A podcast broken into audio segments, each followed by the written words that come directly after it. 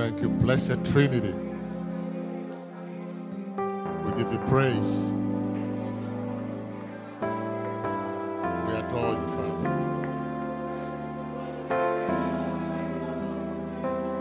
We worship you. We worship you. We worship you.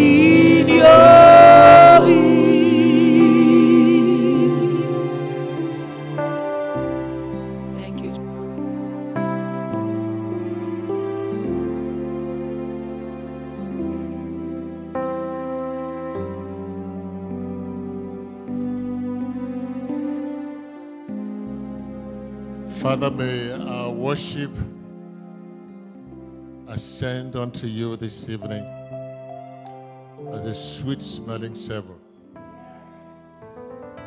May it be a sweet, sweet sound in your ears. We thank you, Father, for the opportunity to worship you, for the privilege to worship you, for the grace and the mercy to worship you. In Jesus' mighty name we pray. Amen. May we all be seated. Thank you so much. Appreciate that. It's wonderful. It's wonderful.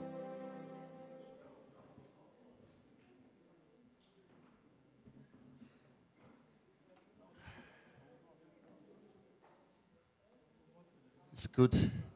It's good to be here this evening. How was your day? Good? Your day was good?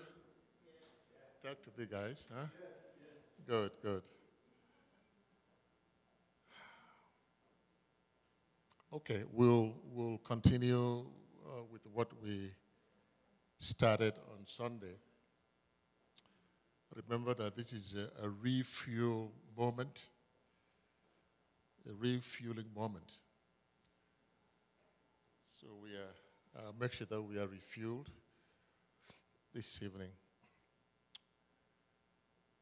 So we, um, I talked on how married couples, how married couples uh, could heal from the trauma or the hurt or the hurt that is caused by marital infidelity.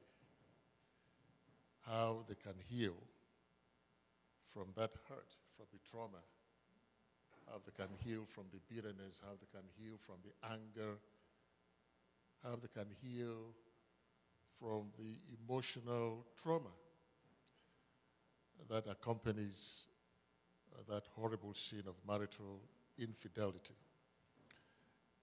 And uh, can you give me Ephesians, Ephesians chapter 4?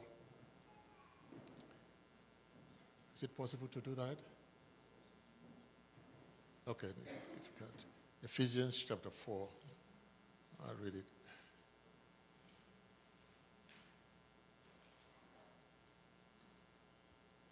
Ephesians chapter 4, and I read from verse number 26. It says, Be angry and do not sin. That's a difficult thing, isn't it? it says, Be angry and yet do not sin. It says, Do not let the sun go down on your anger and do not give the devil an opportunity. Let me jump down to verse 31. No, verse 30 it says, And do not grieve the Holy Spirit of God, by whom you were sealed for the day of redemption. Verse 31 Let all bitterness and wrath and anger and clamor and slander be put away from you, along with all malice. Verse 32 And be kind to one another, tender hearted, forgiving each other, just as God in Christ also has forgiven you. Amen? Forgiving each other, just as God in Christ also has forgiven you. I recall that uh, I did mention that the, the pathway to healing, the pathway to healing, the only pathway to healing when we are so hurt, particularly in the sin of marital infidelity, is forgiveness. Forgiveness.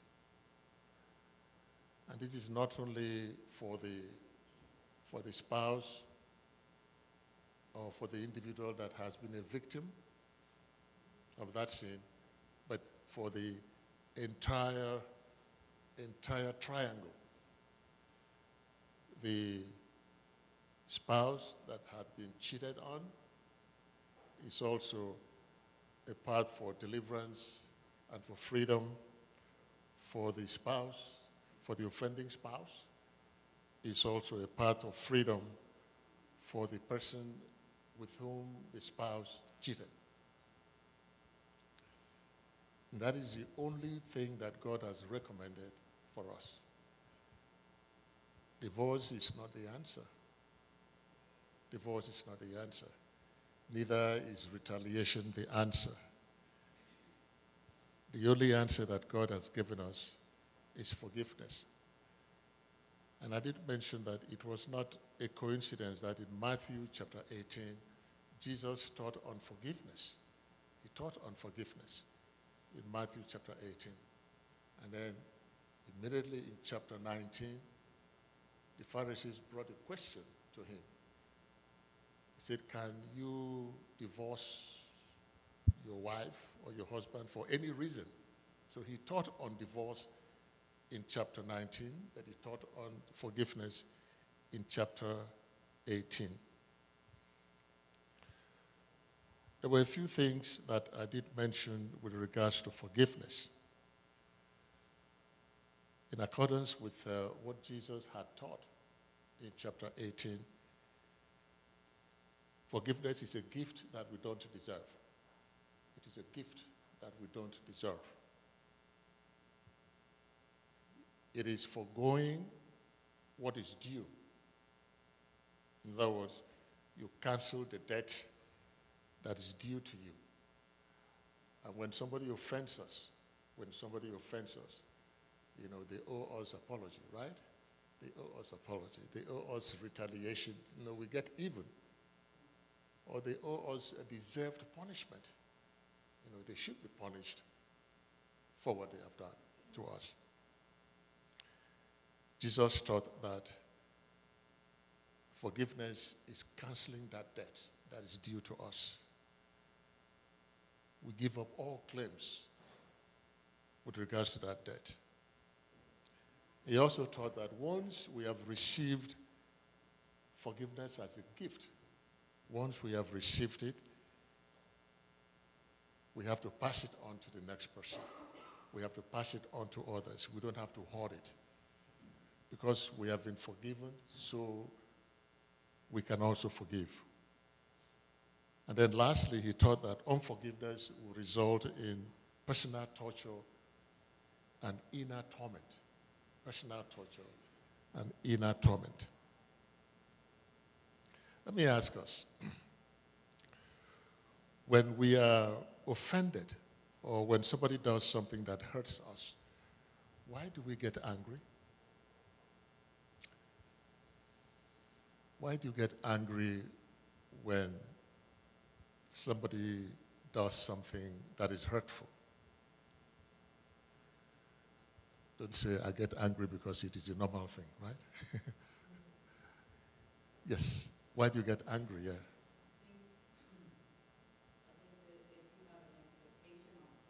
Okay.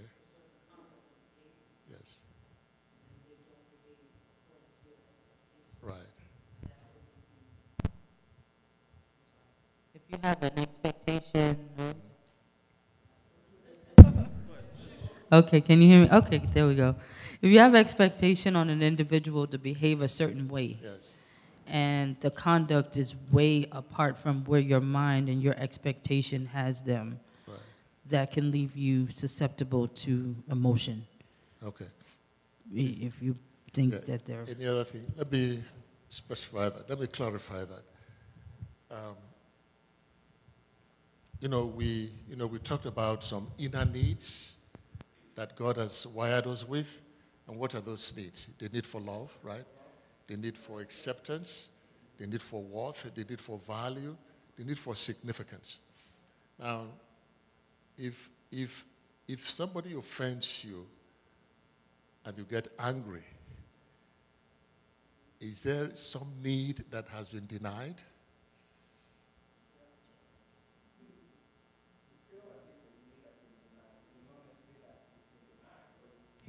You feel that a need has been denied. So, because you know, it is it is always good to analyze why you get angry. Oftentimes, you know, I ask people now, why did you get angry? Why did you get angry? You get angry because there is a perceived need that has been denied. Maybe the need to be valued, the need to be loved, the need to be significant, They need to be respected. And I believe that people get angry because of that. You know, you sit down and analyze any time that you are angry, think of a need that has been denied you. Think of a need that has been, because God has wired us with these needs. And it is the same thing here. When a person has been cheated on, when a person has been cheated on, the anger comes because a deed has been denied. Do we agree with that? What deed has been denied? To a wife or a husband who has been cheated on by the husband. What need? The need for respect, you know, respect. The need for love. The need for acceptance. The need to be valued. The need for worth. That is why people get angry. It's not just because you have, you have offended me, it is because a need has been denied. Now, God forgives because God's worth or value or acceptance does not depend on us. Does that make sense? I say, God forgives. God forgives us because, you know, we offend Him. He forgives us because His worth and His value does not depend on us.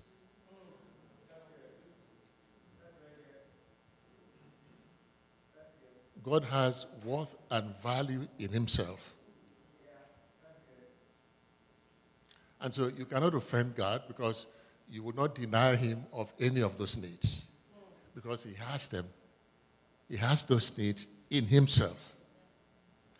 Because I want to help us to come to a place where it will be easy for us to forgive. You know why you should forgive.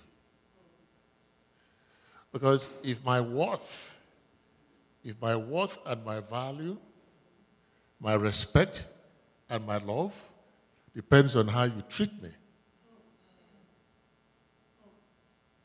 If it depends on how you treat me, then of course, if you don't treat me well, like you said, if you don't meet that expectation, of course I'm going to be angry because that need has been denied. However, if I know that my worth and my value does not depend on how you treat me, now who meets all of our needs? I, I want that to sink in because, you know, we always say, God. I really want that to sink in. God meets all of our needs.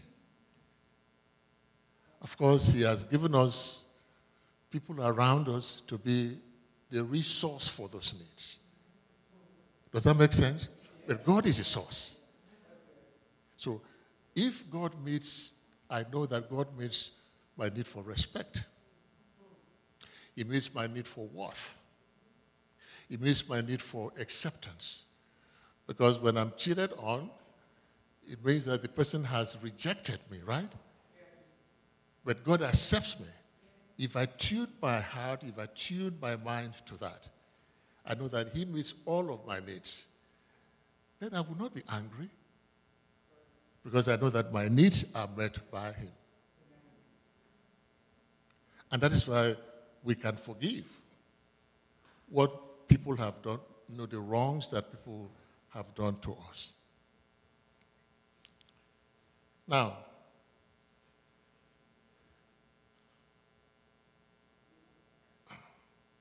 now those, those, those things are easier said than done. Uh-huh. Those things are easier said than done. Okay? But, but who said that the Christian life is easy?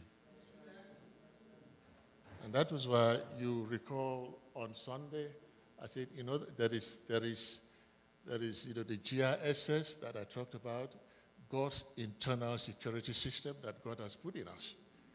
And I said, the past world, the good, to experience that life, that victorious life, is I can't, but you can.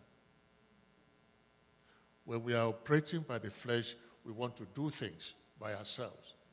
But God says you can't. He said, without me, you can do nothing. And that is why Paul said, My grace is what? Is sufficient. My grace is sufficient. No, it's not was or will be. Is. Is sufficient at every time. It's not easy. The Christian life is not easy. In fact, I often say that the Christian life is not difficult, but it is impossible. Because the Christian life is not my life. The Christian life is whose life? Christ's life. And then we are always trying to live Christ's life. And it's impossible. It's only Christ that can live his life. And all we need to do is to cooperate with him, to yield to him, to surrender to him. And God will do everything to, to ensure that we exchange our self life with his life. And do you know what it takes? What does it take for you to exchange, to surrender? To surrender my self life, my flesh, my coping skills to the life of Christ. What does it take? brokenness. And brokenness cannot come without suffering.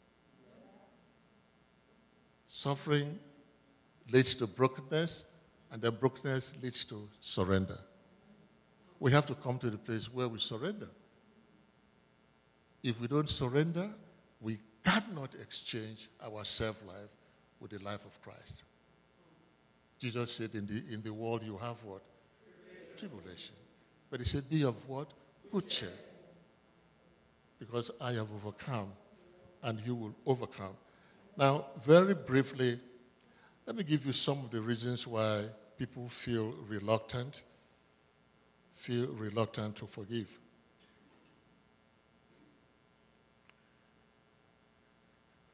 Number one, they don't want to give up the anger. Simple. You know why they don't want to give up the anger? Because some people use anger as a coping mechanism. As long as I remain angry, what the person has done is not going to hurt me more. That's what they think. Number two, they use it as an excuse for not having relationship with the person. Number three is an excuse for my current behavior and attitude. Number four, we say the offense was too much. It's too much. Even God cannot forgive this one. the offense is too great. Number five, we say that the offender doesn't even see that they have offended you. I've heard that. See, the person is just going around doing his thing. He or she does not know the gravity of the offense. Number six, the offender is not, is not sorry. He's not sorry. Number seven, you say, because it is my right. I have the right to be angry. I have the right to remain where I am. And this, and you know, the next one is, is, is so tricky. There is a false sense of security when we hold on to unforgiveness. There's a false sense of power. You know, it's like you have the power over that person. A false sense of security. And I say it is, it is a false sense. So you have the power over that person. And lastly, because we don't want to humble ourselves. We don't want to humble ourselves.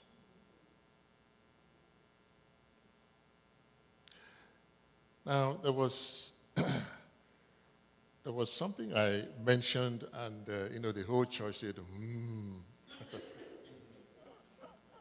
because, because before I started, I said, this is a very hard, a, a very hard topic. You know, it's just like some of those teachings that Jesus gave, like, unless you eat my flesh and drink my blood, you are not one of me. And people say, whoa to eat this man's flesh and drink his blood. And so many people left. Many, many disciples left. Left him. I said that in the steps in the forgiveness exercise, that we should be willing to be hurt again by the person or the memory of their offenses or attitude. You should be willing to be hurt again. I will say, whoa. Of course, you can't control that, can you? You can't control that person's behavior, but you can control your response. You know, as long as God is the one who protects me, does He protect us? I'm willing to take that risk to be hurt again because I know that Christ is going to protect me. I'm willing to take that risk to be hurt again. Because my dependency is not on the person, but it's on God. You see, when Paul said, I have been crucified with Christ, it is no longer I that live, but Christ lives in me. He says, The life I now live in, in this body, I live by faith in the Son of God who loved me and gave himself up for me. And he said, For me to live is what? Christ. And to die is gain. For me to live is Christ. For me to live is Christ. Discipleship is costly, but it is victorious. It is eternal life, the life of God that begins to exude in you, from you. There's so much freedom in my, in my ministry. I see people jump up in freedom when they have gone through the forgiveness exercise. And sometimes it, it, may not just be this person that you are looking at that you need to forgive. It may not be that person. You need to forgive yourself. In fact, sometimes I have found this out that your greatest enemy is you. So when I do the forgiveness exercise with my counselors, I tell them, uh, do you mind starting with yourself? Because there, are, there, there has been some real bad choices that you've made in life that has put you where you are. And you've not forgiven yourself. You hold grudge against yourself. Do you know how I know people who have not forgiven themselves? They speak so ill of themselves. They have a very low self esteem. Very low self esteem. They see the bottle always half empty. Very negative. They self depreciate, you know, they just depreciate themselves. They have this sense of guilt that hangs over them. They have not received the forgiveness of God. So they need to forgive themselves. You know another person that needs to be forgiven that I've seen some people go to? God. Yeah, many a times we blame God. Why did you give me this man? Why did you give me this?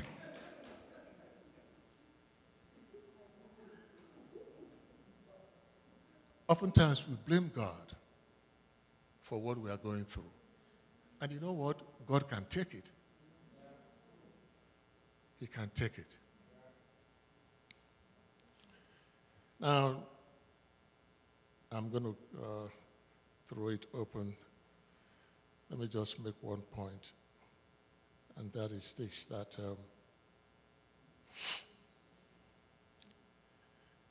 you know, when you're going through this, there's always the tendency, I mean, you have forgiven, you've done all you can. There is always a tendency for you to wall yourself. You know what I mean? Just wall yourself up. Don't touch me, don't talk to nobody. You know, something that goes with walling yourself off, it's like, you know, if you build a wall around yourself, it's like you put yourself in a castle. Nobody gets in and you can't get out. So when you put yourself in that castle, you know, you start experiencing, you know, you know, you know, you know, the pity party, self-pity, and of course the enemy loves that. He's going to feed you with all kinds of lies. He's going to feed you with all kinds of, you know, negativity. Now, do you need to have some healthy boundaries? Yes, of course. Some healthy boundaries. But that, should, that boundary should be out of love. It, should be, it shouldn't be out of anger. It shouldn't be out of retaliation. It should be out of, sometimes you, you, need, you, need, you may need to protect yourself because you don't know what that man or that woman is doing. You need to protect yourself. I think it was it probably, you know, because of that, that uh, Moses you know, Jesus said, well, Moses permitted us to divorce our wives because of the hardness of heart. Uh, if a man or the woman still has the hardness of heart, it would be good for you to separate yourself. I think Moses may, may have seen, you know, people, you know, fighting and hitting themselves and almost killing them, themselves because of the anger and said, hey, in order to prevent that, there should be a divorcement. I want to stop here and um, throw it open. Um, are there things that you may have heard on Sunday or you've heard now that um, you want to expand on, ask questions, and uh, open for discussion? Yes, yes.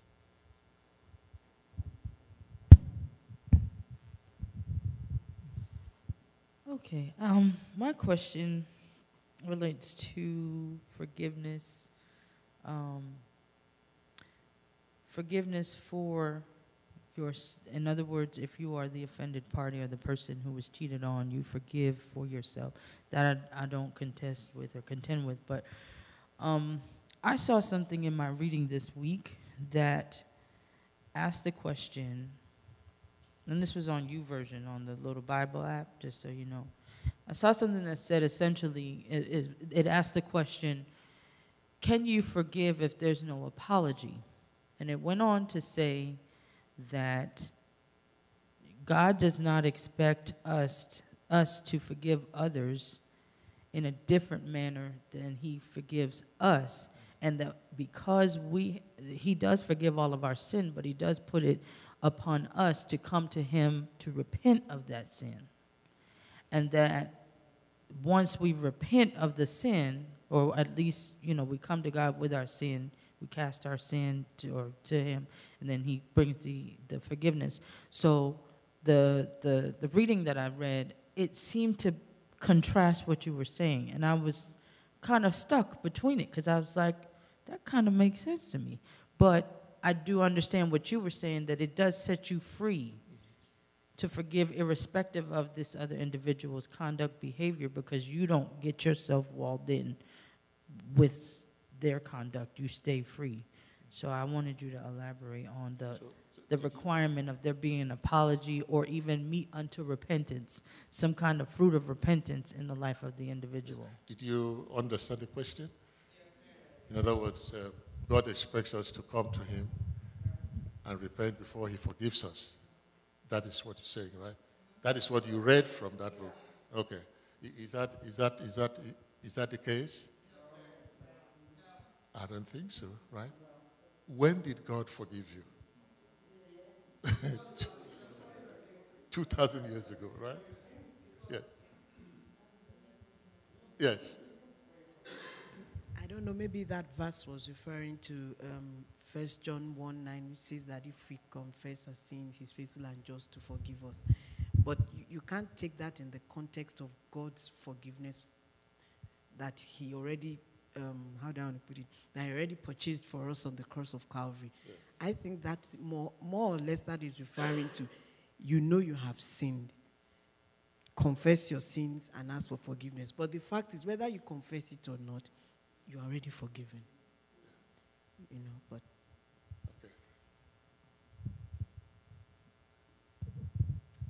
Yeah, we have to realize that there are some people who believe that every day they have to confess their sins.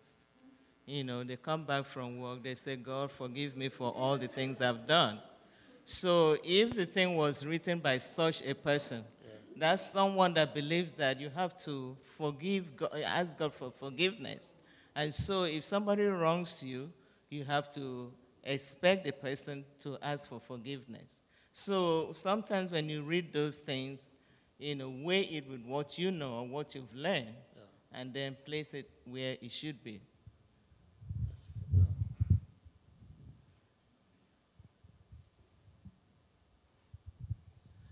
There's a difference between God forgiving us and we accepting the forgiveness. So, God has forgiven us before the foundation of the earth. So, my sins are forgiven, past, present, and future. But sometimes I have to realize as a person that I'm forgiven. So, I have to not just realize, but accept it and walk in the forgiveness. So, if I'm saying that it is when I go to God to repent, maybe then is when I actually understand that, you know what? I'm forgiven of this and I'm set free. But God's forgiveness is there. I just have to receive it. And Amen. Pastor Tracy? Oh. Isn't it more like, to me, when I, when I hear confessing your sin, is more like I- I'm taking it as a personal acknowledgement of what you have done. Yeah. It's just like, wow, I did this again today. Mm-hmm. Father God, I know you have already forgiven me, but I just wanted to know that I did it because you have to be conscious of what you have done. if you are not conscious of it, sometimes you just feel like you keep moving forward. So you confess, but you also remember that you have been forgiven. So you confess and then you receive. Yes. Pastor Tracy, do you want to say something? I, um, the way I'm coming at it is different. Um, I believe more than anything, we have to put a lot of things in context. Sure. And for me, for forgiveness now, I think I try to put Christ within the context of forgiveness. And this is what I mean. In Matthew chapter 22, I believe, the lawyer came to Jesus and he said, um, What is the greatest commandment? He said, You shall love your Lord, the Lord thy God, with all of your heart, with all of your soul, and with all of your might. He said, The second is as the first. You will love your, you love your neighbor as yourself. If you look at just that within that context, it's a matter of I will love you just as I love myself. And I find out some days that I hate myself. The days I hate myself, I'm going to inevitably hate you. No, I mean, realistically. Because when they came to Jesus, he was talking to them based on the law. They asked him, What is the greatest commandment? And Jesus told them what the greatest commandment is. And so the day I feel good about myself, then I'll love you the more. But if you look at John chapter 13, Jesus Christ now said, A new commandment That's right. I give to you. Love your neighbor as I have loved you. Right.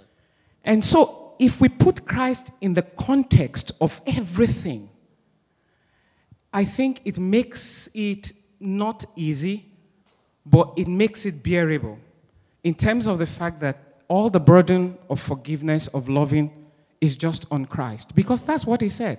A new commandment I give to you love your neighbor as I have loved you.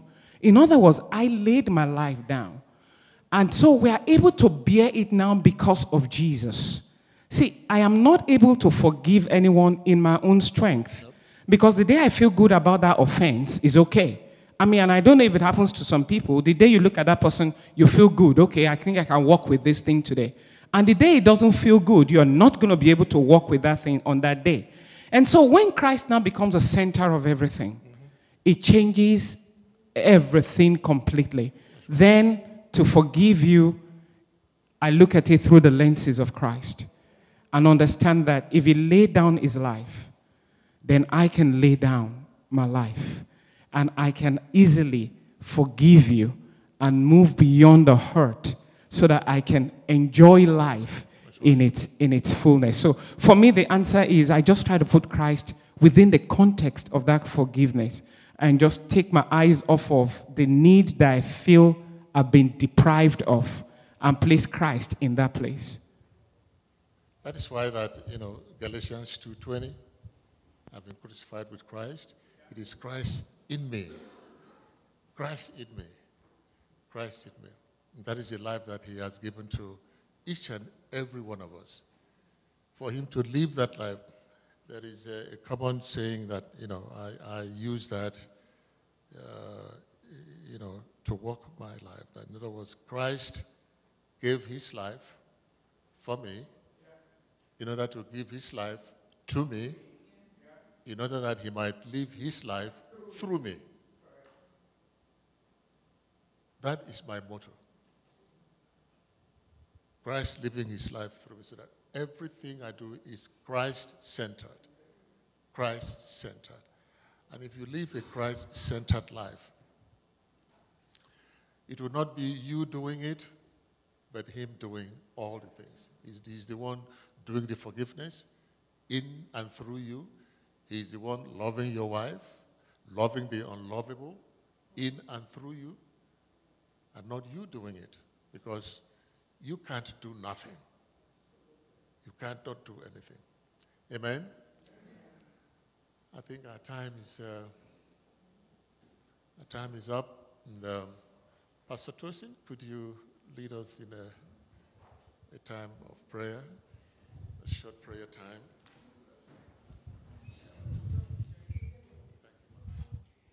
Hallelujah. Let, us stand to our feet tonight. I think on the note we ended is about a perfect note, which is at the end of the day, it's all about Jesus.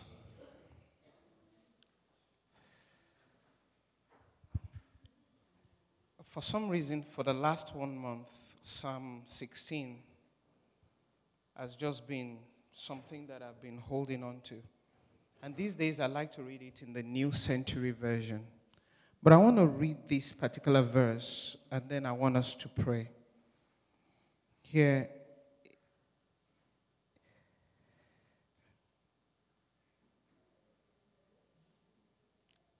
in verse 5, it says, No, the Lord is all I need. It takes care of me. My share in life has been pleasant, and my part has been beautiful.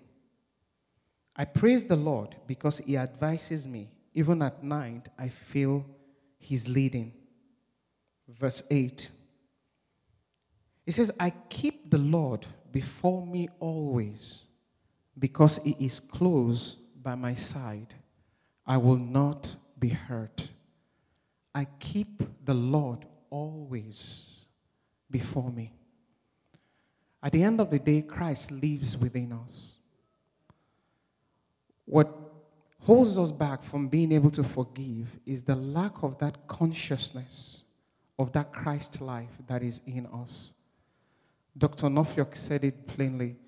When it happens, our focus is the need that we're deprived of rather than of Jesus that can fill that need. So tonight, this is the prayer I want us to pray. He says, I, I, I keep the Lord before me always. He knows He's already close by. I will not be hurt. He says, I know He's close by, but I keep Him always before me. What He's saying is, I keep Him in my consciousness. I am acutely aware that God is close to me. Therefore, I cannot be hurt. I want you to lift up your voice tonight. That by the Spirit of God, there will be an awakening within. An awakening to the consciousness of the Christ life that is in us. So that we, like David, can say, I keep the Lord always before me because He is close by me, I will not be hurt. I want you to lift up your voice tonight. Lord, I know I can't do this in my own strength.